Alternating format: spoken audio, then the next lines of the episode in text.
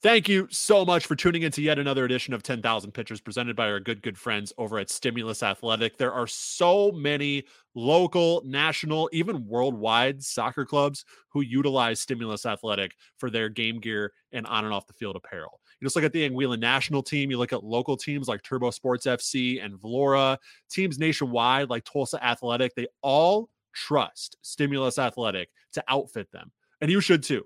That is the exact reason why you should, because so many other great clubs do. Go to stimulusathletic.com and you just click that get started button and you kind of fill out a form. If you have a design already, you just kind of want Stimulus Athletic to do it, by all means, go for it. If you don't have a design, they have a pretty great design team. The if you look at the 10K kit, what we dropped last summer, that was done by Stimulus's design team, and everybody I know loves the 10K kit. So um, go to stimulusathletic.com, click that get started button, and let Stimulus Athletic outfit your club with quality game gear and apparel at affordable prices. That consultation is free. It's free to just talk to them. So make sure you do that. StimulusAthletic.com, click that get started button, and don't forget to let them know that Jeremy from 10,000 Pitches sent you. Here we go.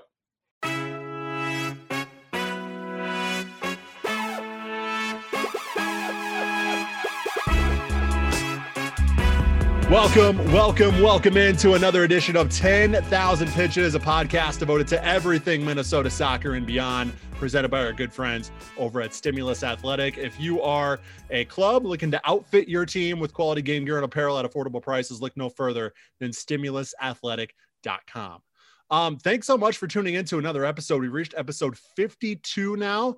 Last week was our big one year anniversary episode. So now we are officially in year two of the podcast and can't thank you enough for helping us get this far. Um, if you have not yet subscribed, please do so. Um, it notifies you whenever we drop a new episode. And then uh, go ahead and leave us a rating and review if your platform allows it. And I always add this little caveat if you have an iPhone, or some sort of Apple device and Apple Podcast isn't your preferred podcast platform, still go over there and leave us a, a, positive review if you could. It does it does so much for our placement and how many people see 10K.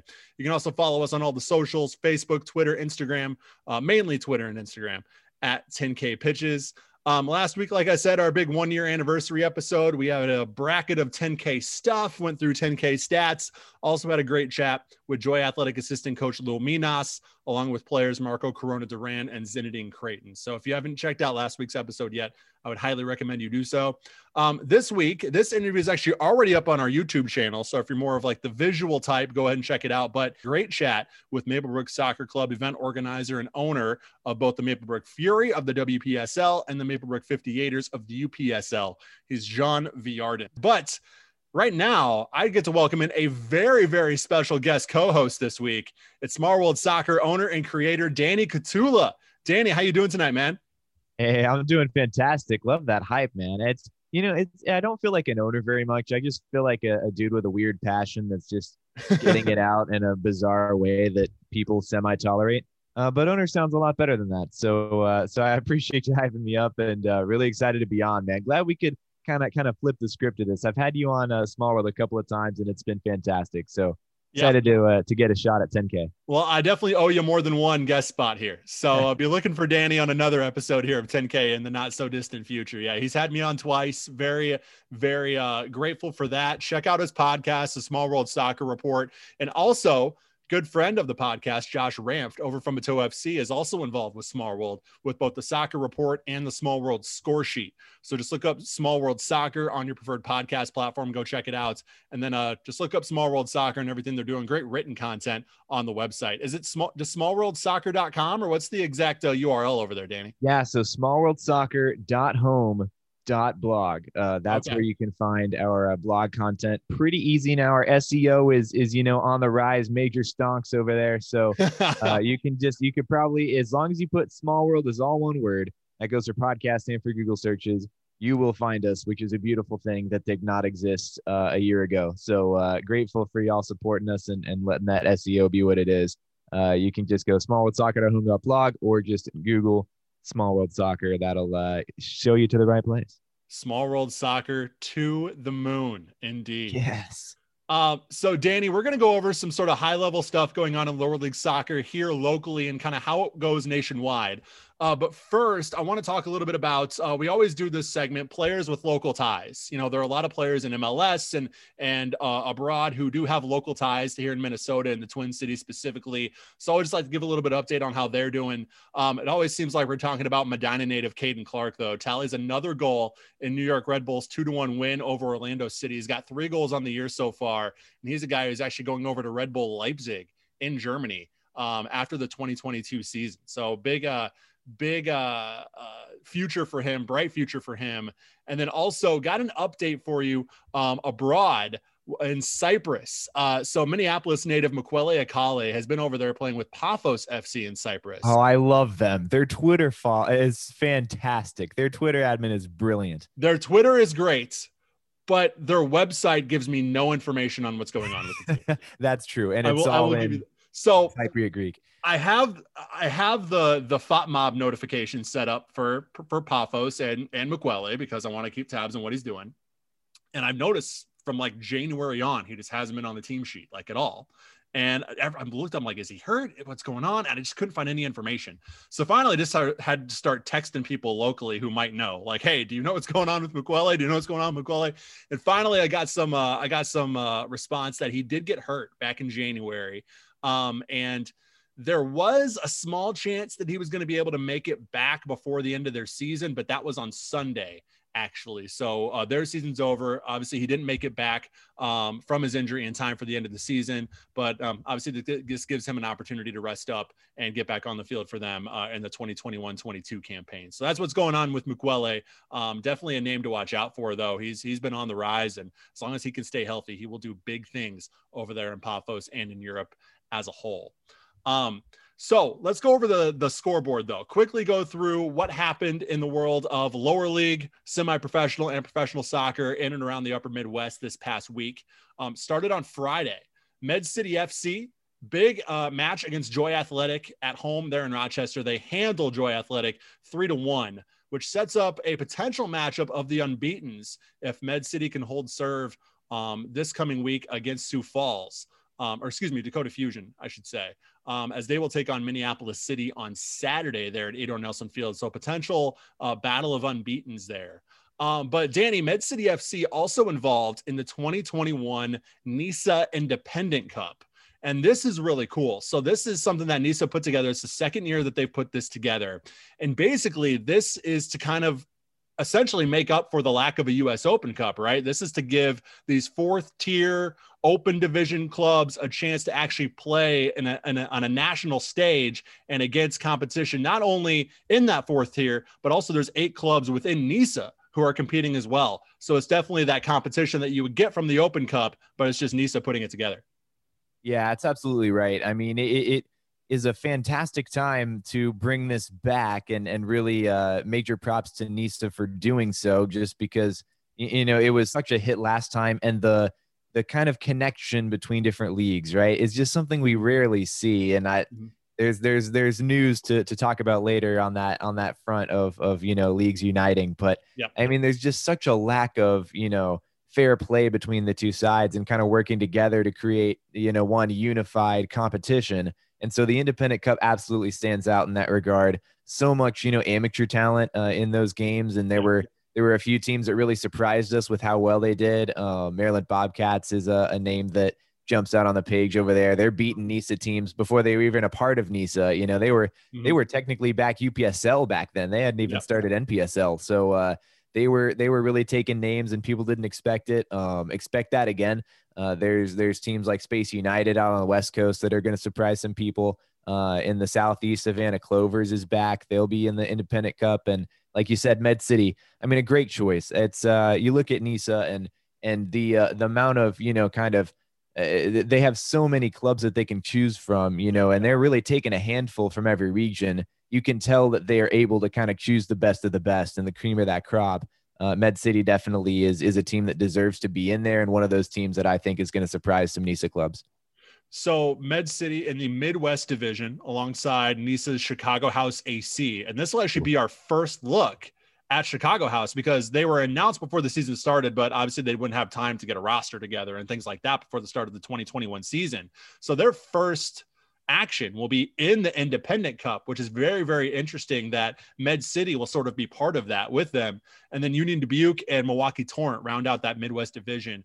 All in all 28 quote unquote independent or fourth tier slash open tier clubs and then eight nisa clubs. Uh, begins in july. And i reached out to a couple of other npsl north clubs uh, just you know about their their potential interest in in whether or not they were considering joining this cup this tournament and kind of their overall thoughts on it and a lot of them said you know this would have been this this would have sounded great this would have been great but there was a, a, big potential for overlap with the NPSL season and, and mm-hmm. NPSL playoffs specifically because this does begin in July. So it's going to be interesting to see how Med City navigates this along with any potential playoff run that they can make in the NPSL as well, kind of balancing those two together. Very European soccer esque with multiple yeah. competitions going on at the same time. It is. And that's another thing where we kind of have to see how well those two leagues are going to play, you know, alongside each other with scheduling uh, because for Med City, you definitely don't want to be put in a position of, you know, first round of the playoffs or even, you know, last couple weeks of the season trying to grab points, grab a, a playoff spot. You know, do you sacrifice that league? And again, it goes back to, like you said, kind of a European question that, you know, in England, they've got like what, five different competitions to yeah. balance, you know, all in the same season. So, you know, you got to really balance. Like, if they don't have three teams worth of players that they can draw from, you know, that they're mm-hmm. paying, it's, it's amateur guys, you know, so it's those those 18 to 20 guys are those 18 to 20 guys that they have. They can't, you know, they don't have somebody who can just, you know, rotate through their third tier. You know, they don't have a youth system that they can just bring guys up for. It's you you have to play those players. So um, it'll be interesting to see how that scheduling works. But I mean, seriously, Med City, I like you.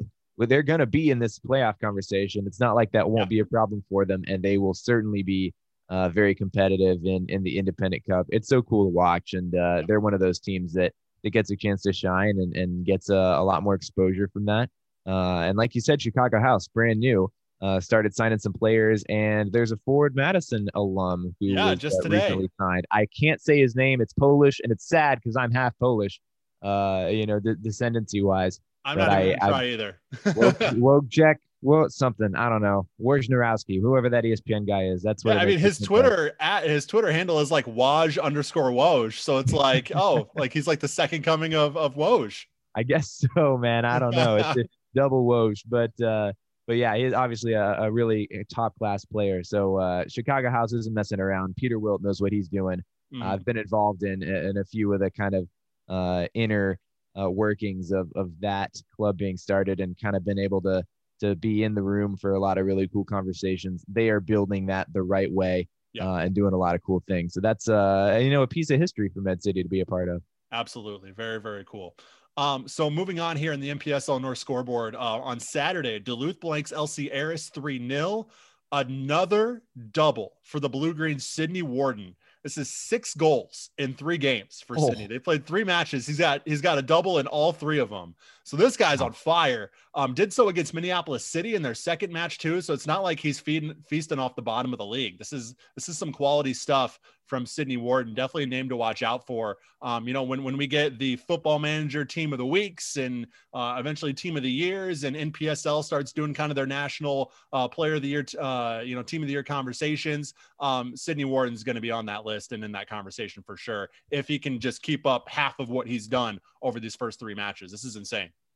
Yeah, that's incredible. I mean, you know, I don't know. It's it's the, if he doesn't have a hat trick yet, you know, can we really be that impressed? True, you know, what's what's six goals in three matches? You know, that's you know after taxes, that's like you know a goal a match. I don't know, but, but no, I mean it's it, that's incredible, uh, and that level of consistency. Because I mean, you look at NPSL or UPSL or whatever league, you know, below. I mean, yeah, heck, even go up to MLS. You know, there's there's a huge gap in quality. You know, it's not like you're playing the the same quality level of team mm-hmm. uh, every single week. So you can look at one or two matches and say, oh, you know, you played Aris, you know, you played Dakota Fusion. No, no disrespect to any of those clubs, but I mean, once you play the Crows, you know, once you're playing, you know, Med City, and obviously they're already Duluth, but you know, one of those clubs. Now, now you've proven yourself and said, okay, doesn't matter what you know back line you're going up against. There's just a sense that that you have to be able to beat that guy no matter how good he is no matter what shirt he's wearing you know that's that's what proves to me this dude's going to consistently score all year long um, and that's that's pretty exciting for sure and they're going to need him if they're going to compete because Med City oh, yeah. was strong. Minneapolis City, obviously, very much as advertised um, through the first few matches. So, um, very exciting to see where Sydney warden goes from here. Um, and then uh, Sioux Falls wins round one of the Dakota Derby, four to one over the Dakota Fusion. Uh, big win for Sioux Falls. Um, you know, we mentioned Dakota. You mentioned Dakota in the in the in the previous game, talking about uh, teams at the bottom of the league. And these were two teams that were very much starved for points here. Um, yeah. Obviously, Dakota still looking for points um, near near the bottom. And um, these are two teams that I, I've noticed that were really, really um, hampered by uh, just just a lack of a of the the player pool that you get here in the Twin Cities and in Minnesota. Um, you know, Dakota Fusion and Sioux Falls, both teams that in the past have found themselves near the top of the table in the NPSL, but coming off the heels of a pandemic and just not having that maybe same access that you did before, um, it can it can kind of turn that around in the opposite direction real quick. Yeah, and I mean that's a great point you bring up because from an outsider's perspective, I look at it and say, man, they took a step back. It looked like both of them were really growing and and building towards you know being really competitive and and making that kind of bottom half of the league a lot more you know competitive and and, and adding a lot more parity to that division which is mm-hmm. already you know a grown man's league uh, but i mean you you you look at it and i mean it's it's a great point it's almost impossible already to draw players not, not only because you know the cities that they're in are smaller the markets are smaller and there's less of a soccer influence but also it's really hard to get people from surrounding areas. You know, in, in Minneapolis, you've got suburbs, you know, you've got places that you can draw from two, three hours away that somebody comes and plays for the summer, you know, but I mean, what, eh, there's not a whole lot of, of division one or really any NCAA schools in the area. There's not a whole lot of suburbs that you can draw from. You pretty much have the people directly around you uh, in an already, you know, soccer starved city, I guess. Mm-hmm. Um. It's, it's a very difficult place uh, to draw a lot of talent from. So it makes sense that uh, that they've taken a step back in a pandemic year. Uh, and uh, good on Sioux Falls for for grabbing a, a, pretty convincing win there. Like you said, they needed those three points, and that's the kind of win in a derby match that maybe kind of propels you. Maybe they're they're uh, headed more towards mid table with that one. That was uh, pretty convincing for me. Yeah, and I've talked with Dan Haggerty from Sioux Falls. I've talked with Tyler Epping uh, and Sajid Gori from uh, you know Dakota Fusion.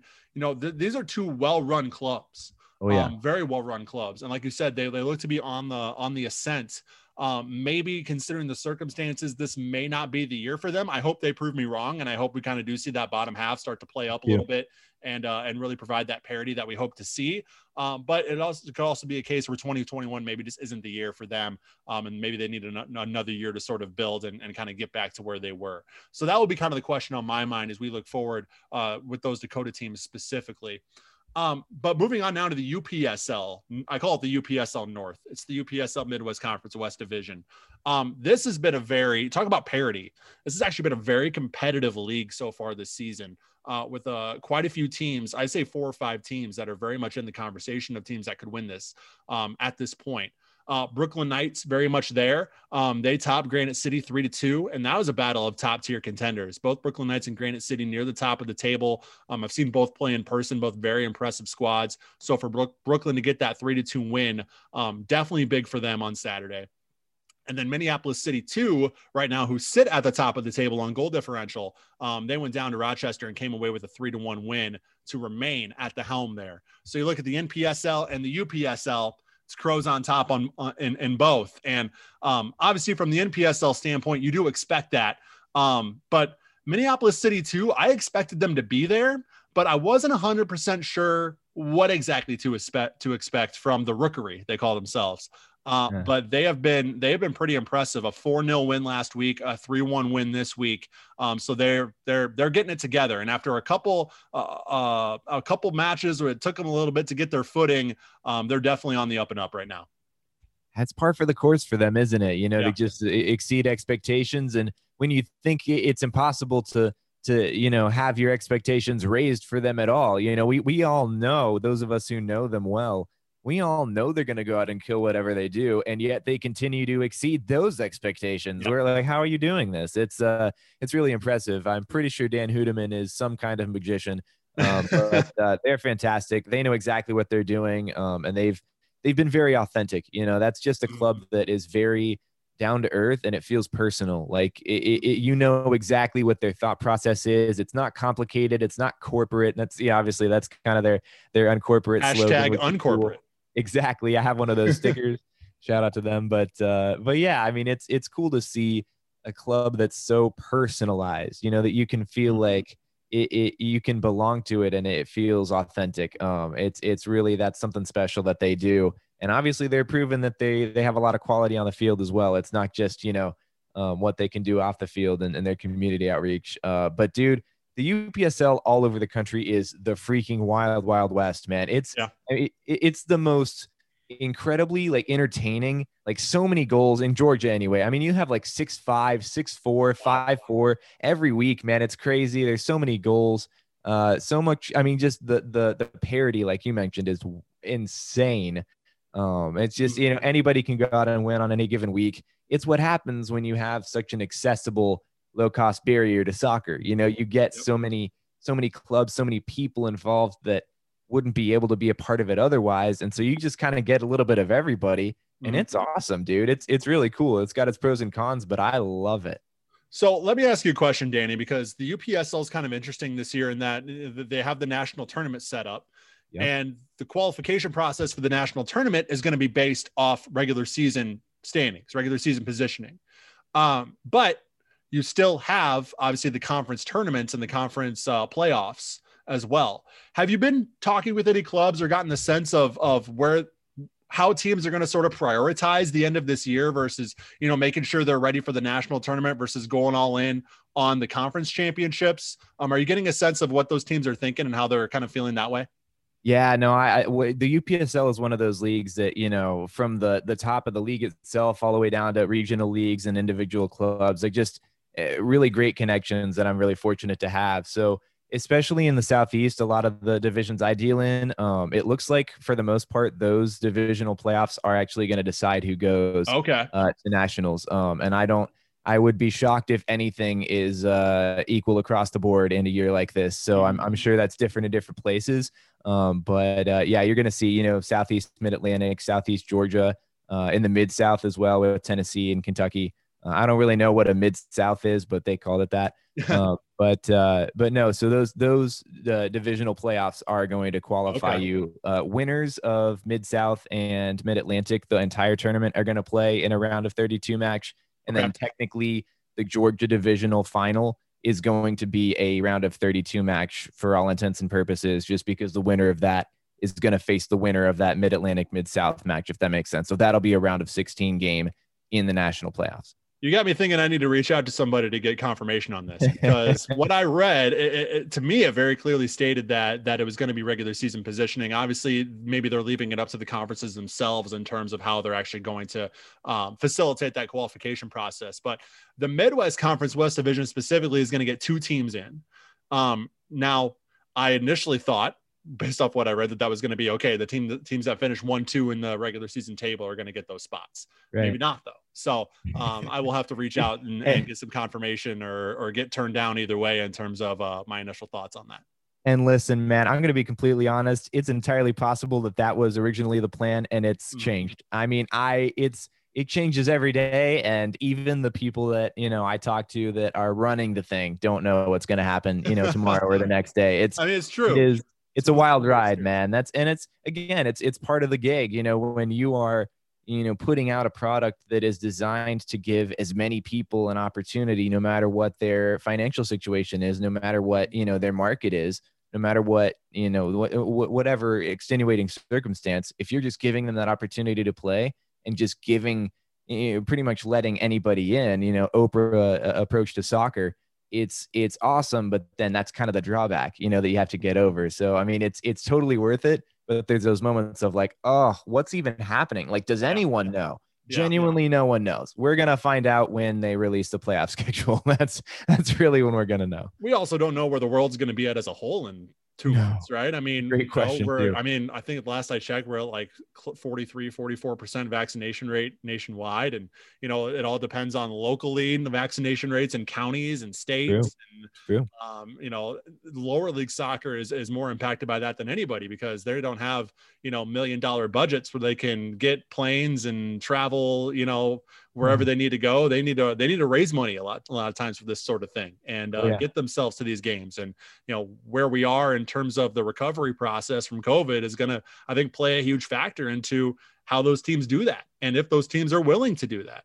Um, you know, I don't, I don't, I hope this doesn't happen, but we could have a situation where, you know, a team wins the league, but maybe they just don't have the resources to to travel for a national tournament type scenario. You know, we've seen. And I will before. tell you, it has happened before, um, and it's happened before with a team that was originally kicked out for doing so and has been reinstated. That's in Georgia. Um, so that's happened before. I would not be shocked if it were to happen again in a in a capacity like right now, just because, like you said, clubs are strapped, man, and people who would normally support them out of their own pocket are also strapped. You know, so they can't even help with you know things like like fundraising. So it's a tough situation. It's uh, definitely not as simple as hopping on a plane and and just eating that cost. Um, yeah, it's it's it's a tough scenario, um, but it's definitely happened before, and I wouldn't be shocked to see it happen again. Definitely. Uh, so we'll see what happens there. Hopefully, we don't get that situation. But again, looking at real life scenarios here with yeah. with some of these clubs and the budgets that we're working with it's it's an interesting interesting uh, uh concept and so we'll interesting is the word yeah exactly. Uh lower league soccer. Interesting. That's oh, yeah. really the one adjective uh that that describes it. Um but moving on on sunday uh this was kind of cool to see actually. So turbo sports gets their first win of 2021 edging inter minneapolis three to two at seafoam stadium. I do the play-by-play broadcast for inter minneapolis home games um yeah. so um you know i'm not i'm not biased but you know i always like to check up on them and see how they're doing uh, but I'm also very good friends, uh, have become good friends since interviewing him on the podcast with Turbo Sports FC owner Cephas Dean. And uh, on their Instagram, on their Instagram story, they posted a video of them getting that winning goal. And just the guys in the press box are going nuts. Guys in the field are going nuts. I mean, this is a team that that you know it was their first win of the year. They had been struggling leading up to this point, and to yeah. get a get a their first win like that, I'm not going to lie. Although I, uh, you know, kind of do need to be a little bit, you know, on the Inter Minneapolis side here. Uh, seeing seeing that reaction and just seeing kind of the the joy that that goal brought, knowing that they were going to get their first win, was pretty cool. Uh, dude, I don't believe for a second that you don't have at least a little bias for Inter Minneapolis. That's just judging from experience, you know, with with the the calls that I've done. Uh, you, you kind of develop an affinity pretty quickly. You learn the roster and stuff like that. It's it's inevitable, but I mean, it is cool. It's it's one of those problems that we have as as people who are covering the sport, especially you with such a like kind of a proximity focus you get these teams playing each other that you're like, I know both these guys that are running these clubs. I've talked to players on both these teams. I love them both. Like, mm-hmm. how do I choose who I want to support? Yeah. Uh, but it's always cool when you get, you know, little stories like that of, um, you know, just the, the emotion uh, and the, the humanity of the game, you know, because that's why we love it. That's why we follow it at the end of the day. It's, it is a, a game that appeals to us emotionally more than a lot of other sports do. Maybe that's just me. Maybe it's a hot take. Some baseball fan out there is going to get mad at me, but uh, I mean, we each have our own our own things that we're passionate about, right? I mean, that's why you and me yeah. have the, have these podcasts. We're not making money exactly. off, off, this stuff, you know. If we're doing it, it's a, it's a, it's a labor of love. I can guarantee you, I am losing money. Yep. but yeah, it's it's so cool to see. So hats off to uh, to Turbo, and I know they've been involved with uh, my friend Josh's. Uh, Bateau FC and, and some friendly matches. They're uh, they're a really cool club doing uh, pretty awesome stuff. So we love to see them getting uh, getting some some positive attention, getting that uh, three points. Yeah, one of the coolest things was after after Inter played Vlora. Um, I called that match, oh, and um, um, and uh, Vlora beat them three one. Um, obviously, I'm very very um, I've, I've become very close with the owners of Inter Minneapolis during this process because they're up in the press box with me every time. We're in a group yeah. text, you know, um, Jeremy Mitchell, Randy Kinde, all the guys there at Inter are, are doing great work. Uh, but you know, I've interviewed Adi on the show. I've uh, Adi from Vlora FC. I love that man. This from Turbo. Um, and I actually got to meet both of them in person after the match. And you know, I've had Zoom calls with them, I've texted with them, Twitter message, whatever but to just have those in-person conversations with those guys that I've never met before, but have kind of developed relationships with was so cool.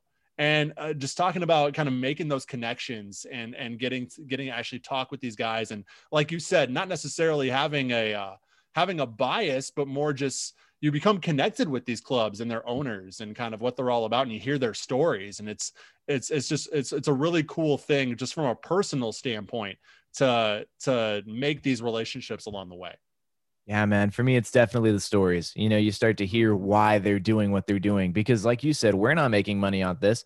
No one that we cover is either. You know, that's the reality of this. Is people are in it for a reason, and that's that's why I'm doing my podcast. I imagine it's a big piece of why you're doing yours. You know, is to tell those stories because they have to be awesome by default. Because you don't just say, "Oh, I just want to pour 30 hours of my week on top of my two other jobs, you know, to start this soccer club just because it sounds like fun. Like yeah. no one, no one in their right mind would do that unless they had some kind of cool backstory and some reason personally to do it. So to unearth those stories that no one else is telling, it's the coolest thing. So uh yeah. so definitely with you there. And and that in-person meeting, dude, it's the best. It's it's I've finally started to have those opportunities because really both of us really got our start with podcasting in COVID time. So yes. we we haven't had a chance to do any of this in person. It's almost weird. You're like, oh wait, like you know my pot in person. Oh, this is weird. I don't. Yeah, I yeah. like. I like it. It's weird. I'm gonna get Different. used to it eventually. But uh, but yeah, getting to meet guys like Ben Goshorn, you know, in Charlotte now, and mm-hmm. got to meet Giovanni Cañas uh, at Greenville Triumph. He's a legend. I at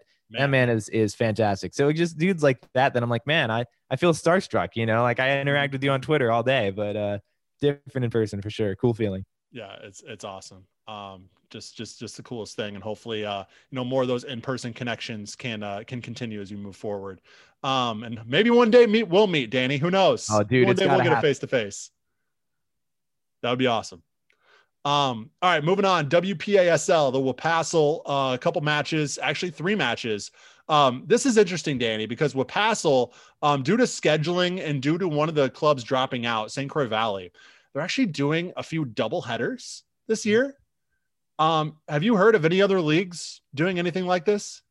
It is rare. Now, I'll tell you because the UPSL throws literally any and every possible scenario at you. That's something that I've seen, especially in the Mid Atlantic. So, in my current neck of the woods, because I have like three um, in uh, in in the North Carolina, South Carolina area of UPSL. Uh, it's uh, it's happened a couple of times. I think this weekend it's actually going to happen again, uh, mm-hmm. but that's mostly just because you know it, there's there's weirdness with scheduling and clubs that have had yep. to finish early or you know started late or had whatever thing going on that you know now there's clubs trying to catch up where the rest of the league's finished. Most of the mm-hmm. Southeast has finished all of their uh, all of their regular season matches, save for a couple. You know, so we've got one team that's got to get two games in you know in the next two days you know so so yeah. those scenarios have caused that to happen but it's it is rare and it's kind of fun. I don't envy the players who have to play twice in two days but for us it's fantastic. It's it's great to watch. Uh, and what's interesting here is you have you have situations where you could have a club who's back in the standings but you oh, get oh, yeah. two wins in a day and you get a good goal differential there and all of a sudden you're right back in it in one day. It's crazy. Yep. yep. Looking at you, Hayward. Yeah, Hayward with the doubleheader. Sweet. Now, now they flipped it on FC Benimo because FC Benimo did this last week, where they got two wins, a plus four goal differential. So they went from having no matches and no points to being right there with Bateau after one day. Um, yep. And then they get a flipped on him with Hayward Wolfpack kind of turning things around after a sluggish start, sweeping the doubleheader against Benimo, three to two and three one. Those score lines respectively. And then uh, Bateau tallies eight goals from eight different players. Very impressive in their 8 0 route of newcomers Poskin Jets. Um, teams like Poskin and Spartan at the bottom of Wapassel, um, just being completely honest here, have been have been struggling a little bit. Uh, not only with numbers, but you know, with just kind of being competitive on the field to start off with. This is the growing pains though that come with you know starting a club, but starting a club in a in a grassroots level league like Wapassel, because what happens is in these leagues, you start to get clubs that maybe separate themselves. Um, and Bateau is definitely one of those clubs. Lobos is there too. Um, so you do get you do get sort of parity, but in the opposite direction, where you know some of these some of these standings or some of these tables can become really really top top heavy. Um, and I think that's what we're seeing right now with Wapassel. They're kind of in a stage where they're bringing new teams in, which is great. But the some of these established clubs have gotten so freaking good that it's it, it leads to 8 0 6 0 type score lines that we're seeing right now I agree completely, and it's it's something that people talk about a lot with NISA, um, with that kind of like you've got to have more critical mass, but at the same time, you don't want to bring in clubs that you know aren't pulling their weight and are dragging the quality of the league down. It's it's that problem on steroids because you literally have to. I mean, it, Wapassel is hyper local, you know, and, and in Wisconsin where there's just there's not a whole lot of other options, and you're pulling clubs out of you know non-existence. You know, you're pulling mm-hmm. St. Croix out of like that's just a brand new club that has just started to be in Wapassel, you know, and and I mean there's a few clubs like that um, that are mostly towards the, I mean there's Barron. I think there's like three teams in Barron. I don't even know where Barron is. I'm pretty sure it's like a tiny town. I don't know why they have three teams. Ask Josh about that. But uh but I mean it's it's interesting because like like you mentioned there's this this disparity that just is inevitable because there's a couple of teams that are very serious, you know, and then and there's a couple of teams that are very serious off the field and want to grow their, you know, community presence. And then there's, you know, maybe a couple more on top of that that are focused on really growing their on-field presence and their their, you know, ability with with the players they have, with their quality. Um, and it's it's showing, you know, it, it's it's mm-hmm. very clear because you've got those brand new teams that haven't even existed before this you know and it's just it's a different stage of of clubhood you know of yeah. life as a as a soccer club those first couple of it's like being a human you know like those 1st mm-hmm. couple of years of your life you're changing a lot you're growing at yeah. the highest rate you know in those first couple of years so you're you're looking at that and saying it's normal it's mm-hmm. it's a little bit weird to see and, and you don't love that on paper but that's that's how a hyper local league like this works you know you look at Wapassel and you're saying like this is this is frustrating for now, but it's positive growth. Like this is what should be happening because what happens is people watch Bateau, people watch Hayward, you know, kind of grow their their presence online and their their social brand and and their actual brand, their logo. You know, they they've grown these things, and you watch Lobos and and uh, I mean clubs like that that are are at a high level on the pitch and you're like okay we have a we have a something that we can grow to within our league that we're we're watching them they're just like us you know they don't have any more money than we do yeah. they don't have any more resources they're in you know a 2000 person wisconsin town just like we are and they've got it to here you know so so mm-hmm. there's a chance for those those people that are new to watch and say this is where we could be um, mm-hmm. it's it's how that league should be growing mm-hmm. but it looks weird for now you know it's that disparity that's just that's yep. just natural yeah, it'll be interesting to see what the next few years look like for Wapassel because I looked oh, yeah. at what the MASL is doing, the Minnesota Amateur Soccer League. They have four divisions and they kind of have a pro rel system Crazy. within yeah. their four divisions. And so you look at newcomers like Spartan FC and Poskin Jets, you know, would they be a little bit more uh, competitive if this were a multi-division situation in Wapassel, right? If there was a division two that they could enter into, as opposed to kind of needing to step up with the big boys right away when maybe you just don't have the resources or the, you know, the, you know, the, the ability to do so right off the bat. And who could blame them, right?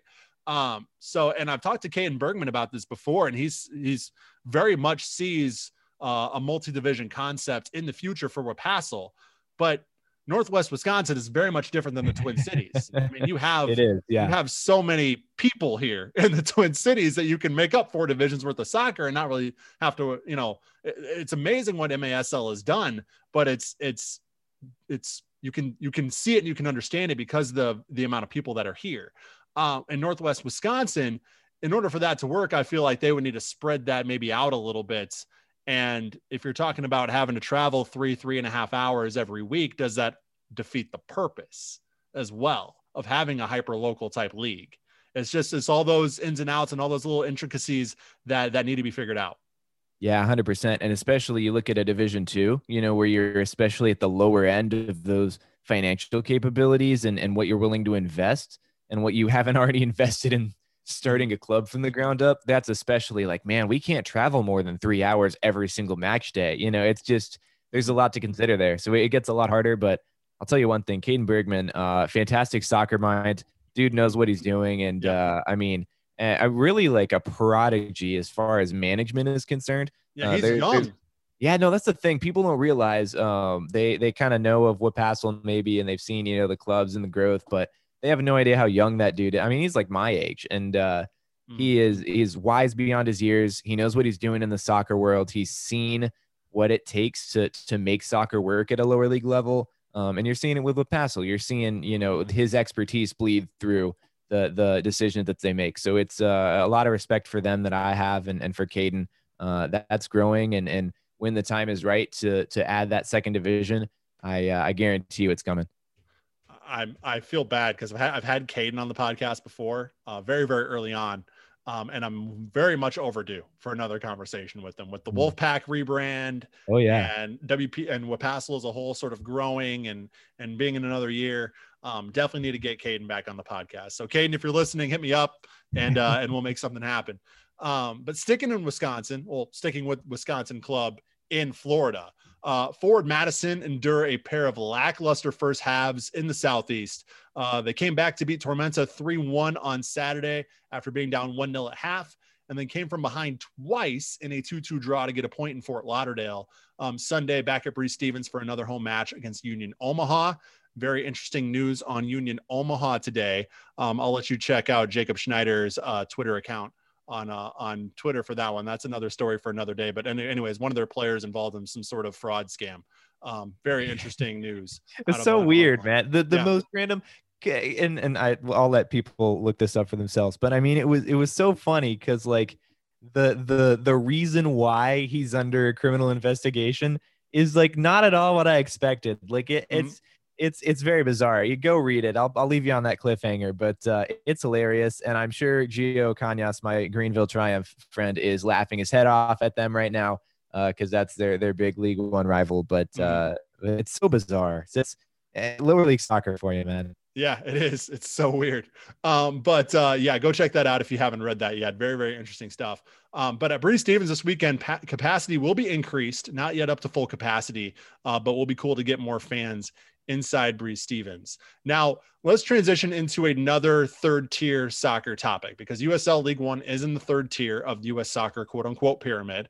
Um, and MLS this week actually just um, they didn't unveil plans. Jeff Rueter and the crew over the Athletic, the amazing soccer crew over the at the Athletic, um, reported this that the MLS plans to launch a lower division third tier league of their own in 2022. Again, this would be on the same level as USL League One, but it doesn't look like it's in sort of any partnership or uh, you know uh, complement to League One. It looks like it would be some sort of direct competition there. And according to the Athletic, more than half of MLS clubs plan on participating um, at, at, this time, at this juncture. Um, it looks like in the first year there in 2022, the MLS two clubs, quote unquote, uh, would not be um, forced or would not be required, I guess, to participate in this league. But it sounds like there would be plans thereafter to sort of mandate that moving forward. Now, why third tier and not second tier? Well, it looks like third tier, you can, there, there's a little bit more freedom and wiggle room in the third tier. Um, there's only about a capacity requirement of like 1,000 for your stadium in the third tier, whereas it needs to be a little bit bigger if you're in the second tier, like USL Championship. And there's a lot of other uh, ins and outs that would uh, uh, allow MLS a little bit more freedom if they're in the third tier. Um, and there's what's what they're saying is this is built basically as a gateway between the MLS Next developmental system to the main roster um, of MLS clubs. So this can be I'm, I'm seeing a mixed bag of reaction from this on twitter. Obviously a majority of, of the lower league soccer base and fan base and clubs on twitter are not happy with this. Completely understandable. Um, where do you sit on this danny? Um, this concept and uh, you know its its potential impact on soccer as a whole? I mean like a lot of things it's so complicated. Um, it's it's hard to know where to start because on one hand you look at it and you're like okay d3 that's exactly where all of the you know the presence of lower league soccer and especially grassroots soccer if we're talking about nisa yeah that, nisa also all... in division three. I should i should specify it's not just usl league one nisa is also there correct? Yes yeah yeah correct. For yes yes thank you for clarifying that. Um so i mean that's that is a hotbed for the the movement that is happening. And i don't mean like a like a like the, just the the the things the moving pieces in lower league soccer right now outside of mls that's exactly where they're coming from. So they're basically you know quelling the fire in the hotbed of what grassroots soccer is right now and where a lot of hopes for the future of grassroots soccer are placed. Yeah. Um, whether you're a NISA person or not uh, i think most people who are, are fans and advocates for grassroots soccer have a lot of hope and faith placed in that league uh, to deliver some kind of of potential um, for for growth and for promotion and relegation to really be viable. Um, with a lot of you know farther down, lower, uh, you know, kind of really hyper local leagues like we're talking about. So, so with that in mind, you look at this and you say, mm, even even if you can make the argument that it's not purposeful on MLS's part, which is probably doubtful. Uh, but I mean, I don't want to I don't want to get in too much conjecture like that. It doesn't matter a whole lot uh, at this point. I, I think it, it, purposeful or not, you know, power move or whatever, it's a problem. Um, and it's it's concerning for me as somebody who you know is is trying to advocate for these clubs and, and give them you know the platform to to to freely pursue what they want to pursue um it's frustrating and it's not that MLS Division 3 in, in in its core is bad because it's not grassroots or because it's not open. So, I mean, at the end of the day, whatever. I mean, if if if you're gonna if you're gonna have a closed league and franchise, right, do, do your thing. But it, it, it's it's this league specifically as a difference from you know USL system or you know some something else that somebody could say it's not grassroots enough. This is a particular problem for me. Kind of like the Super League is a bigger problem for me than you know Champions League uh, uh, uh kind of additions and changes. Um, it's it's different and it's it's going away from what I would like it to. But the Super League is is gatekeeping, right? And it's it's mm-hmm. locking in who's where um pretty much for eternity so that's that's kind of what a good comparison is i think going back to uh to the american setup and what mls d3 means um uh, the problem is MLS has a, a lot of power and bargaining room from from that position mm-hmm. to be able to completely you know redefine what that D3 looks like and dropping somebody else from D3 means dropping them from professional soccer which means dropping a lot of what makes NISA what it is and a lot of the potential for NISA to grow and really be something that that challenges the top tier um, it's it's a problem. Um, and as somebody who loves NISA, as somebody who loves lower league soccer, and as somebody who loves the opportunity for clubs to choose what they're going to choose, and you can choose USL, you can choose NISA, you can choose NPSL, choose what you want to choose. But when there's a league that comes in and essentially threatens that right to choose, that's my problem. So I mean, I don't. I'm not one of those per, those people who one of those persons. Um, I'm smart, uh, but, but one of those people who who gets into that conversation of like, oh, this league is is more purely grassroots. I don't. I mean, if you're a club that's that's doing grassroots the way you do it and interacting with your community, that's what I care about. And those clubs are going to lose their opportunity to do that in a lot of ways through this, and that's what makes me frustrated about MLS D3 in particular. Um, I I, I and, and there's a lot still to be decided. I think there's still a lot of question marks. It's still, you know, a report and not official. And that's the other thing. MLS is is not announcing this at all. No, no, you know, exposure to this at all. And it's starting next year.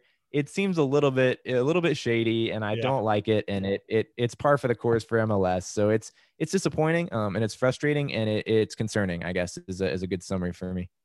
Okay, let's take a walk down a hypothetical path here, Danny. Mm. So, um, obviously, assuming this is in complete competition with USL and NISA, right. do we see kind of an alliance between USL and NISA, sort of the enemy of my enemy is my friend in this in, in, this particular instance? Um, and if you if you put that together, USL Championship, USL League One, NISA, maybe even League Two um, and you come together and say, okay, we're going to build something. We're going to build a system, maybe even a pro rel system that directly competes with MLS. What does that look like? Is that good? Is that good competition? Is that a uh, is that walking down a you know a uh, walking walking off a cliff if you're SL if you're USL and NISA in that situation? Kind of what what does this move, in your opinion, look like for the USLs and the NISAs moving forward? Hmm. So to answer the question about what it would look like if they were to combine, I'll get back to whether I think that'll happen or not in a moment. But I, to to answer that question first, I it's it's kind of in its purest form, it's what I've been you know hoping and dreaming for for a long time is that that kind of collaboration between the two sides, you know, and those two kind of ideologies that that come at lower league soccer in different ways. Um, I, to to combine those and to have all those clubs in the same system that kind of combines the good of both of those two ideologies because there is good in both ideologies Mm-hmm. That that for me is a is a best case scenario. In reality, it's going to look a lot more like you know taking a lot more of what we don't like from both of those and making a lot of compromise and creating a system that's that's a lesser evil. Yeah. Um, so there's we're not realistically we're not going to see uh, you know a, a, league with the quality of USL and their system um, and their you know kind of um, critical mass and their their revenue streams combined with you know the lack of territory rights and you know the mm-hmm. the smaller expansion fee. It's not gonna it they don't you can't you can't unfortunately take the best of those two worlds in the system that we have it's just how it is um mm-hmm. and and so i think realistically speaking the best possible scenario would be some kind of merger and that's exactly the attitude that that's going to create that is we're going to create some kind of of temporary truce that makes this possible that keeps us alive yep and it's going to look like a lot of compromise and no one's going to really like it that much but they're going to tolerate it because it's going to be a lot better than the alternative, which is just complete MLS domination. Um, so that's that's what I think it would look like if it were to happen. Um, and the the reality is, and what makes me really most sad about this is if this goes through like we think it will, without any context on MLS's end. Um, and and it's it's the the in, in all of our fears, you know, of of this gatekeeping uh, mindset of this league being introduced. If all that's true, and we don't know if it is. But if it is, I I don't see USL and NISA coming to an agreement. I don't see it. Um, yeah. and and like I said, if it were to happen, it would be with a lot of caveats that none of us like. But even with those things, um, I just don't think it's likely. So it's it's a it's really a little bit depressing and, and kind of sad to think about. But if it really comes down to that, um, if it takes those two leagues combining for survival, they're they're too much at odds for me, and they've proven that time and time again. Um, and whoever's fault that is, we can we can blame fingers and, point fingers, blame whoever we want to. Uh, I think that's just kind of that that's the reality of that situation. Is if it comes down to that, we're kind of doomed. that's that's just it's not. I don't see it happening. Um, I've uh, I've been proven wrong on that uh, multiple times in the past. So um, I don't know, man. It's uh, it's it's pretty scary to think about. It is, and it's going to be, uh, you know, over the next year as we see the sort of plan, more details come about once we actually get the announcement from MLS and what kind of the details they lay out on this particular plan. Um, it will be interesting because I, USL has is has gained significantly in popularity over the last yeah. just just two or three years. You got the TV deal with ESPN oh um, yeah. I talk. We talk with on on our Talk and Flock podcast, our Forward Madison podcast. We talked with USL League One Senior Vice President Stephen Short last week, and he was talking about you know more expansion in League One and how this TV deal gives them a lot of freedom to do so, and how impre- and how excited and impressed he's been with the the viewership numbers that these matches have gotten, and that's just in League One. I can only imagine what the USL Championship you know looks like with more games on ESPN and more of that uh, sort of outreach, bigger markets, you know, things like that, how they're doing. So, um, is it enough though to combat this sort of I don't want to call it a, a takeover because that seems like a, a, strong word, but to combat this sort of um, expansion into the lower league realm that MLS is doing, that will be interesting to see how those uh, how those play out and how those kind of counterbalance each other moving forward. Yeah, it's going to be a delicate balance, man. And and I mean, if we're it, and it, it is, it's incredible what USL as a whole system has accomplished. Um, League One's grown a lot. It's got a lot of momentum, um, moving it forward, pushing it forward. Great club, Madison's, the Greenville Amps, um, that are that are making that league what it is. Um, championship to an even higher degree. You know, you look at uh, New Mexico United, shining example of what a, a USL championship club can be. Louisville City and in, our kind of southeast corner. Um, great clubs, and at, at at at his core, I think Jake Edwards is the the head of you know USL as a whole is um, a dude who really wants to see the change that we all want to see.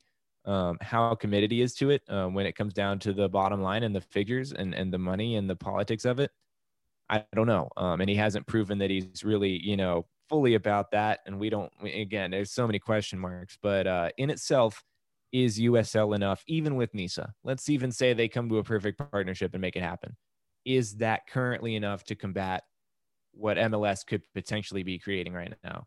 Mm-hmm. I don't know that it is. Um, so we'll see. But like you said, delicate balance, a lot still to figure out. Definitely. All right, we're going to take a quick break. When we come back, we are going to kind of preview what's going on in lower league soccer and semi pro soccer this week, um, this weekend. A lot of great games happening. And then uh, Danny's going to read a uh, nice positive 10K review coming up. So stick around for that. We'll be back. But first, let me tell you about our newest sponsor, Surfshark VPN. Protecting your online data and information, especially in a COVID or post COVID era, is more important now than it has ever been. Hackers, phishers, email spammers, they are absolutely licking their chops right now because things like remote work and overall more time spent online means more victims. Don't let that be you. Surfshark VPN protects your online data so you can browse and work with the peace of mind knowing that you're doing so safely and securely. Surfshark has a super fast connection so your online experience will be uninterrupted. And if you look at any tech magazine or online resource, Surfshark consistently in the top two or top three, and their price blows their competitors absolutely out of the water. Right now, you can get two years of full Surfshark VPN service on unlimited devices for just $2.49 per month. That's $2.49 per month. You will not find a better deal than this. Just visit surfshark.deals slash 10K. That's surfshark, S U R F S H A R K dot deals, D E A L S slash the number 10 K, 10K, and you'll get that Surfshark VPN for just 249 per month. Thank you so much to Surfshark for sponsoring 10,000 pitches. And as always, I implore you, I ask you, please support the great companies and businesses that support 10K. All right, we are back on 10,000 pitches. Uh, Jeremy Rushing here alongside Danny Katula from Small World Soccer. Uh, so, Danny, we talked a little bit about um, you know, lower league soccer and, and kind of your expertise in lower league soccer. But I want to get into small world as a whole. Um, so how did this concept for small world soccer come up? You mentioned you'd only, you only been around for a little while, but how did this concept start and how has it grown to, you know, the, the, the SEO empire as you, uh, as you called it earlier, uh, oh, I that, wish that it is today. I wish, man. But, uh, but no so small world as we know it you know i gotta i gotta take you all the way back you know to to a, long long time ago uh, in an age known as august 2019 uh, mm-hmm. when i was a uh, brand new college student freshman at lipscomb university still enrolled there um, so uh, well, I'm, a, I'm a public relations and spanish double major and oh, uh, wow. in pr one of my uh, my first kind of capstone assignments right for the whole class and one of my intro to pr classes was to start a blog. Uh, and the idea was you kind of use the social media as a tool to kind of promote it and things like that. Yep. And I, when I tell you, I like, I didn't, I had never had a Twitter account. I had Facebook. I never used it. You know, didn't have Instagram at all, Snapchat, none of that stuff. I was just a, a complete socially isolated child. Um, and I was like, what the heck do I write a blog about? I knew it had to be soccer because I was soccer obsessed by that point. Um, but I was like, I don't really want to do like is stuff that everybody's already reading about and, and caring about, you know, like your Manchester United, Real Madrid's like, I don't, no one's going to read that if I write about it. Like there's already mm-hmm. too many people.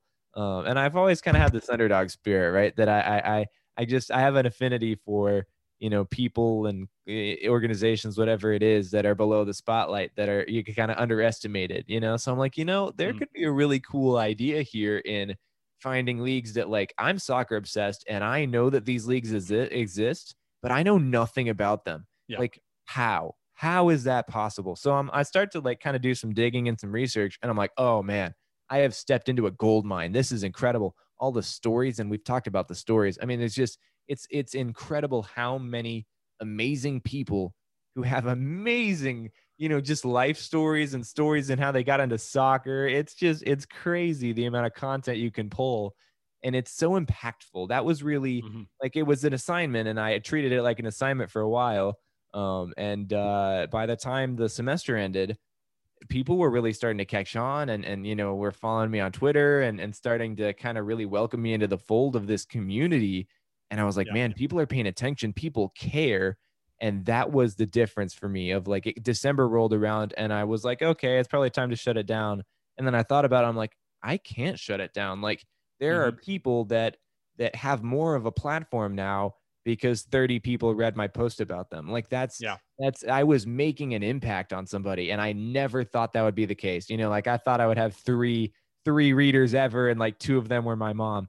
But like it, it it's mm. just it's been crazy.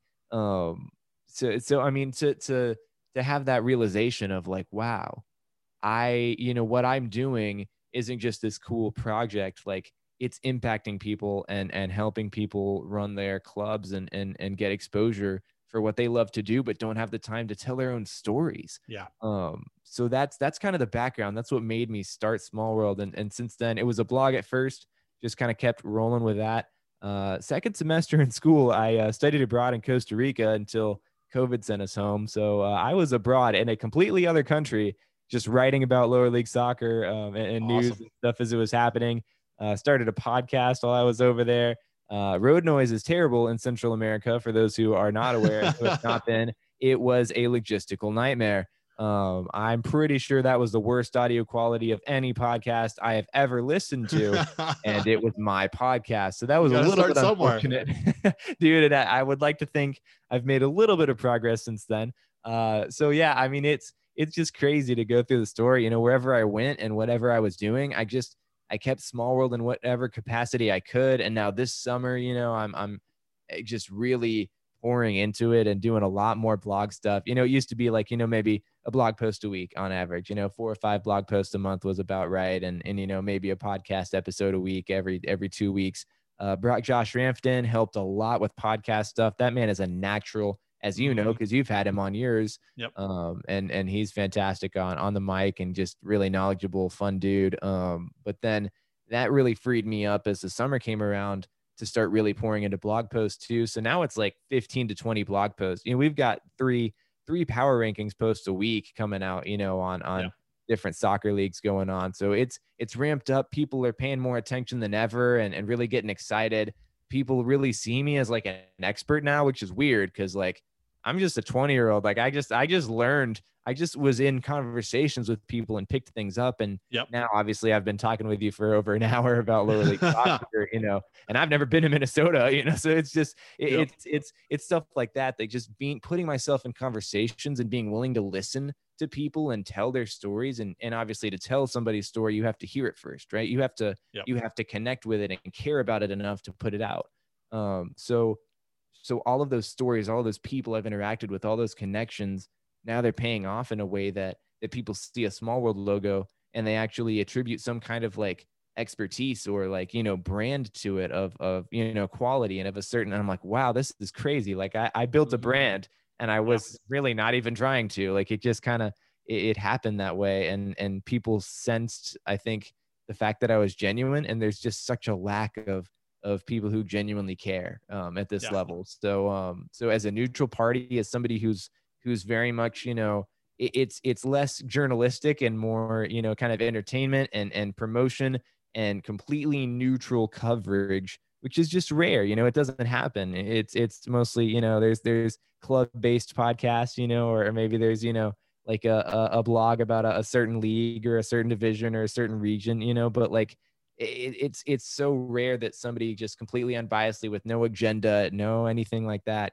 just just comes in and wants to cover it so um, yeah. it's been incredible yeah. i can tell you for the future we're looking at um, some some possibilities of of trying to bring in more people who are in that position that i was who just kind of wanted to start something and and, yeah. and to write about lower league soccer and and hopefully bringing more people in who have that desire because again they're rare um, but it's just it's it's incredible because I never would have dreamed I would have even kept it going, much less that you know we'd we'd be at the the numbers that we're at, and they're still small. Like we're not we're not big by any means. It's still yeah. small world. It's in the name, but uh, it's just cool that it's it's grown this much and that um that people are having me on their podcast. You know, that's like I'm talking about myself right now. That uh, that's something I never envisioned. So it's uh, it's been a wild ride, and I'm I'm so much the better for it as a soccer fan, as a as a global citizen, really learning people's stories as a um, as a person really. It's it's uh, incredible how impactful this passion project has been for me. So uh, lots of bright things in the future and i am not letting this go anytime soon. Dude back to being the the expert or being called the expert on something. I remember somebody tweeted or like like mentioned 10k on twitter and said they are the like foremost soccer minds on for like lower league in minnesota. And i looked at that and they are. and i was it's like true you whoever tweeted that i unfortunately do not know who tweeted it. Uh, but i was like you probably know more about soccer than i do. Like there's a very very good chance you know more about soccer i'm a fan of soccer. I've never played a single second of organized soccer in my life. I i am starting to learn more about tactics but again i've never played so i don't really know.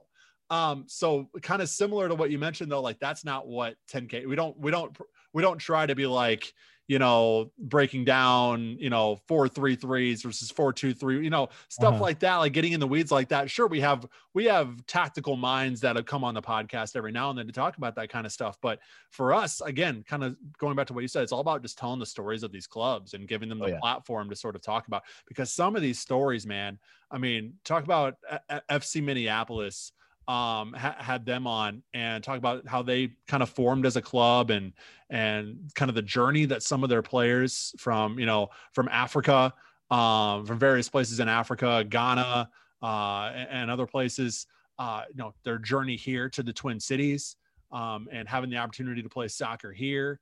Um, for FC Minneapolis, and how grateful they are for that opportunity.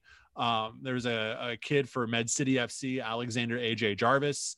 Um, just out of the blue last summer, um, collapsed at his house. And turns out he was diagnosed with severe aplastic anemia, which is like a life threatening illness. Um, There was a huge GoFundMe for him, raised more than like $8,000 for medical expenses. Um, he, he was back on the field for his college team this spring, and now he's back in net for Med City here in the summer.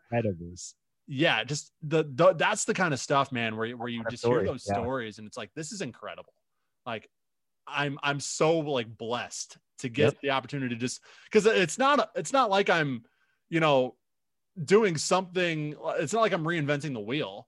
I'm simply asking questions about people in their lives and and how they got to this point. You know, it's not that hard, really. Uh, but it's it's it's more like the the, the time investment, I guess. Mm-hmm. But the fact that like I get the opportunity to do it, and people like telling me their stories, and and and we get those stories on on the podcast or on the platform. Uh, it's just so cool. Yeah, nobody sits down with these people and just no. gives them a chance to talk and and to to share what they've learned because they've interacted with so many people as managers as coaches as as people involved in creating that club. It's so personalized right? It's it's so it, there, there's so much interpersonal connection that's just naturally intertwined with that. So i mean there's a natural desire to talk about that and to share what you've learned you know and to to to it's a passion project. It's it's you know the the legacy that a lot of these people are leaving on people around them of course they want to talk about that and no one gives them that chance. Nobody's watching. Um so so to give them that that feeling at least for a moment at least for an hour on a podcast that 20 people are going to listen to like that somebody's listening that somebody cares people remember that. Um and i've i've made some incredible connections and, and some some really cool powerful friendships from that just from being willing to listen like you said it's an effort thing it's uh it's an effort and a time thing and and people recognize that and uh it's it's pretty cool when you get recognized yeah, it is. And uh, I'm actually going to disagree with something you said earlier about kind of the smallness of it. And, um, you know, it, it kind of had a hint of like, oh, this is, you know, more or less insignificant. And, and, and it really isn't. It's, you know, I have I have friends who are kind of into soccer from like a surface level, casual perspective, but they don't know the first thing about lower league soccer, right? So they have like no idea what I do or what I talk about on my podcast. Right. Um, so they're like, oh, like you talk about you know these these teams, you must get, you know, you must only get like 10 listens on an episode or something yeah. like that. It's like, no, you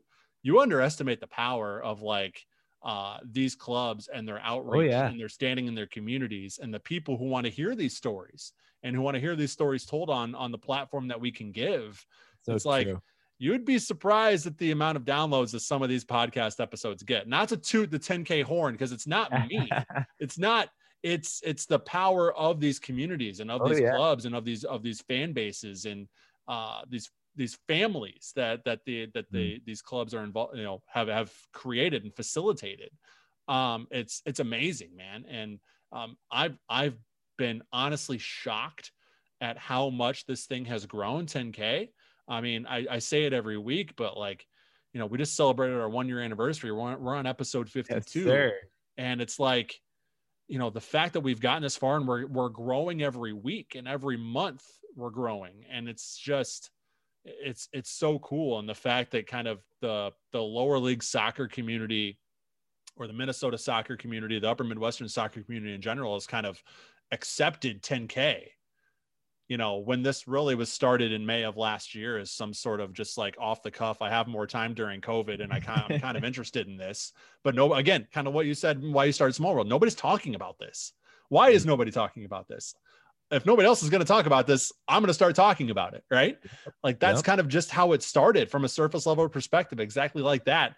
And to see 52 episodes later, like it's, it's, crazy and it's it's all thanks to the communities and the the kind of the the bases and the the people who follow and are are passionate about these clubs and these leagues and these these individuals who are involved with them like it's it's a surface that i've i feel like i've only scratched but there's it's so there's so much there. It's like it's like stumbling into a whole new universe, like a whole new world. Oh, yeah.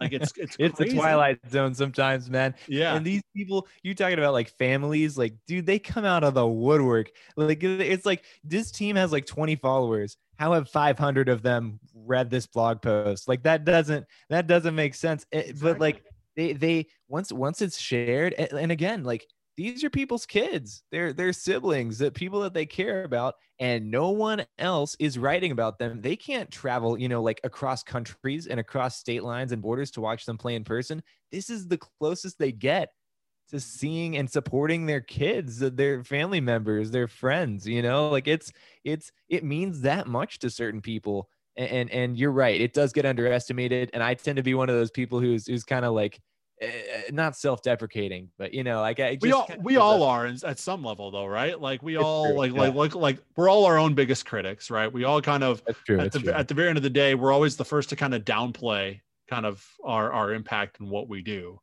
um, and uh, kind of to that point, I really don't think. I mean, I just created this platform and started asking people questions. Like that's really all I feel like I've done. But it's re- it's been the stories that have been told by the people I've talked to that have really been the reason this thing has grown to where it is, and I'm so grateful for that. Yeah, hundred percent. The guests that come on, they make the show what they are. And really, on that note, uh, Josh is nowhere close to a guest anymore. He's uh, he's part of the the team. Yep. But I mean, that dude has come on and and absolutely increased the value of of what these podcasts are for for a small world and just really made that um, into something really special. So shouts to him if he's listening, and if he's not, I'll make fun of him for it. um, but uh, I mean, it's just it's it's all the people around us that that make this seem a lot easier than it is, um, mm-hmm. and it mm-hmm. really makes it a whole lot easier in reality than it than it would be otherwise. Um, people that that make this happen behind the scenes, um, they're they're pretty awesome. So speaking of those clubs and those people making it happen, let's talk about what's happening uh, this week and this weekend in uh, in the world of lower league soccer here in uh, Minnesota and Wisconsin. Um, we have a couple matches here tonight, or one match that has gone final and one match that is at half. Um, Med City defeats LC Aris three to one, and it sounds like Eris were actually down to ten for for a majority of the match. So honestly, very kudos to them for being yeah, for being down a man of majority majority of the match and keeping it keeping it interesting, keeping it to that 3-1 scoreline. Not not not easy to do against a quality club like Med City. But of course, that means that the unbeaten uh, the battle of unbeatens is set for Saturday. Uh, Minneapolis City and Med City at Edor Nelson Field on the campus of Augsburg, six o'clock, and that's going to be on Minneapolis City's YouTube channel. Uh, uh, a premier contest in lower league soccer this weekend happening right here in Minneapolis. Very, very cool. Um, and who do you have to talk to to get on that call? Dude, uh, that call is is taken. Uh, Eric Nordquist and John Bisworm do an excellent job on yeah, the Minneapolis City broadcast. That's true. That's um, true. So uh, yeah, I don't I don't think I could I don't think even if I even if I asked and and beat down the door that they would let me in the the booth there. So John Bisworm, um, pretty great name in uh in yeah. commentary. Yep, absolutely. So that is going to be awesome. Again, six o'clock on Saturday for that one. Uh, but going back to tonight, we are at half in the Joy Athletic Sioux Falls match. Joy Athletic with a one 0 lead over Sioux Falls. Um, Joy looking to get looking to get back in the win column after um, you know an impressive opening couple weeks. And then, you know, as as many first year clubs do in their initial year, they sort of kind of hit that hit that wall of uh, you know, the, the they, they start to play better competition and they start to kind of figure out kind of what their their, their weaknesses start to get a little bit exposed. Their their um, lack of experience in the league starts to get a little bit exposed. I talked to Joy Athletic, uh, uh, the assistant coach, uh, and a couple players last week about this, and they kind of admitted that you know their inexperience is kind of shown. Um, they've given up some some late goals in some matches to sort of uh, give away points. Um, so they're looking to kind of turn that around. But again, the one 0 lead for Joy over Sioux Falls there in uh, St. Louis Park tonight. Um, Saturday, like I said, six o'clock over at Edor Nelson, Minneapolis City, and Med City. Um, Aris makes the long trip to Moorhead, Minnesota, um, over there on the Fargo border uh, to take on Dakota Fusion at Jim Gotta Stadium, 7 p.m. That's like a eight-hour trip for Eris. Oh. Uh, so that's gonna be that's gonna be a rough one. That sounds uh, horrible. Yeah, not not great.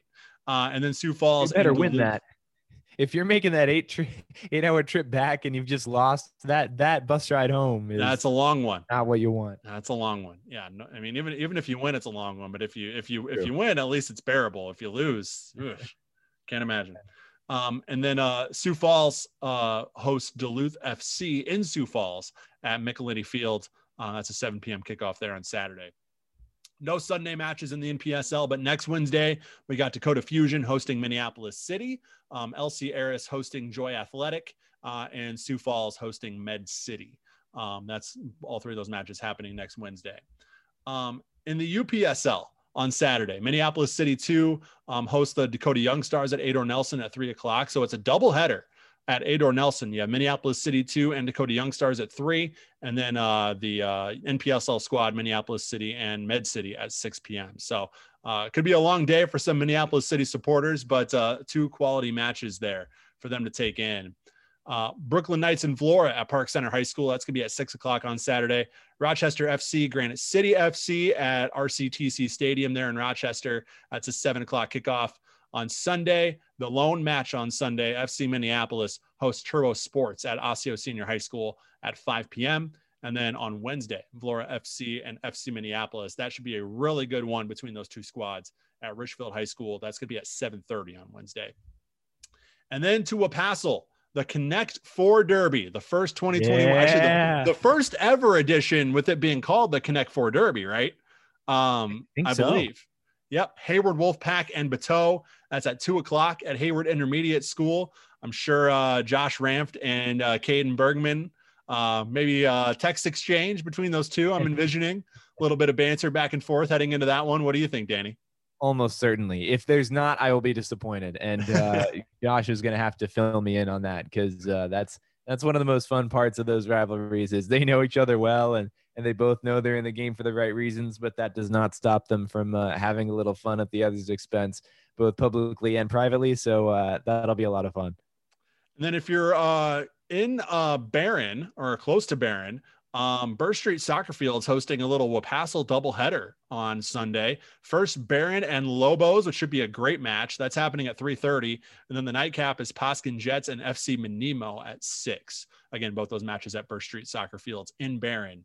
And then, as we mentioned before, Forward Madison on Sunday at home against Union Omaha once again at Breese Stevens, Ooh. seven o'clock on ESPN Plus on Sunday. Okay, Danny, the time has come. Are you ready to read a positive 10K review? Oh, you better believe it. I yeah. I have been ready for this for a very long time. Uh, let's see, man. First of all, you've got a lot. Are you bribing people? You've got a lot of five star reviews, man. I, I, gotta like this is this is taking some time to pick out like which one I want to choose. Now they are organic reviews. We haven't paid anybody to leave reviews. There you go, man. I, I bookend every episode asking people to leave reviews. uh, oh, and yeah. Oh, yeah. and uh, there was there was one point where we did make a huge social media push to get reviews, and I think we got a lot of those there. Um, but no, they're they're organic. No, no financial uh, you know transactions have taken place uh, in uh, in uh, in for for for reviews have, have not that has not happened. There you go. That's impressive, man. I love it. Uh, let's let's do this one from September third, two thousand twenty. Uh, an emphasis on local. Oh, I get. I just realized this is this was not on purpose. Uh, this is Josh. This is Josh's review. I did not know that. Should I still read it? I'm still gonna read it. I, Go this, ahead. Go ahead. I just saw who wrote it. It says, "I think it's great that Jeremy in 10,000 Pitches focuses on the local game.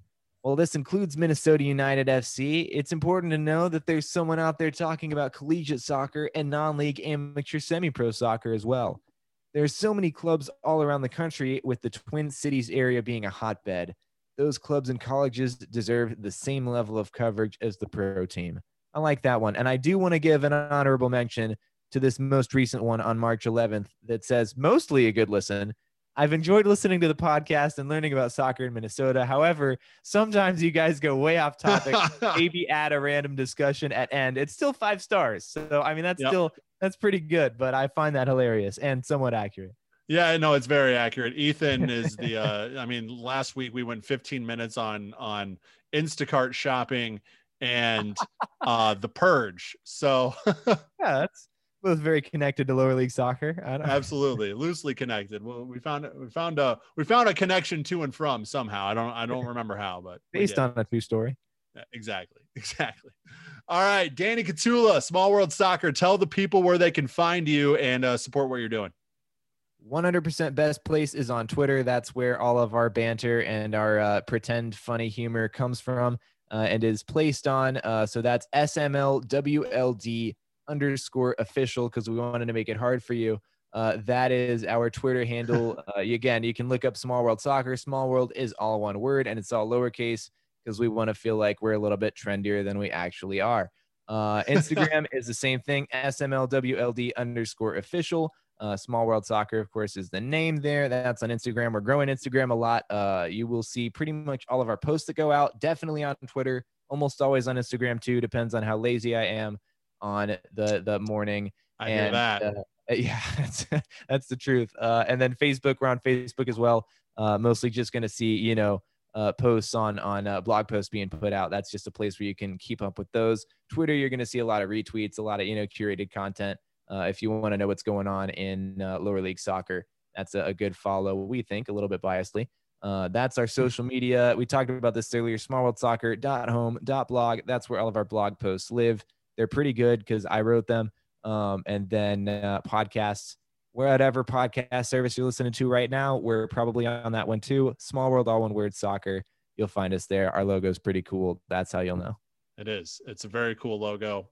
Um, and uh, I, everything you guys are doing over there, Danny, I mean, it's, it's awesome.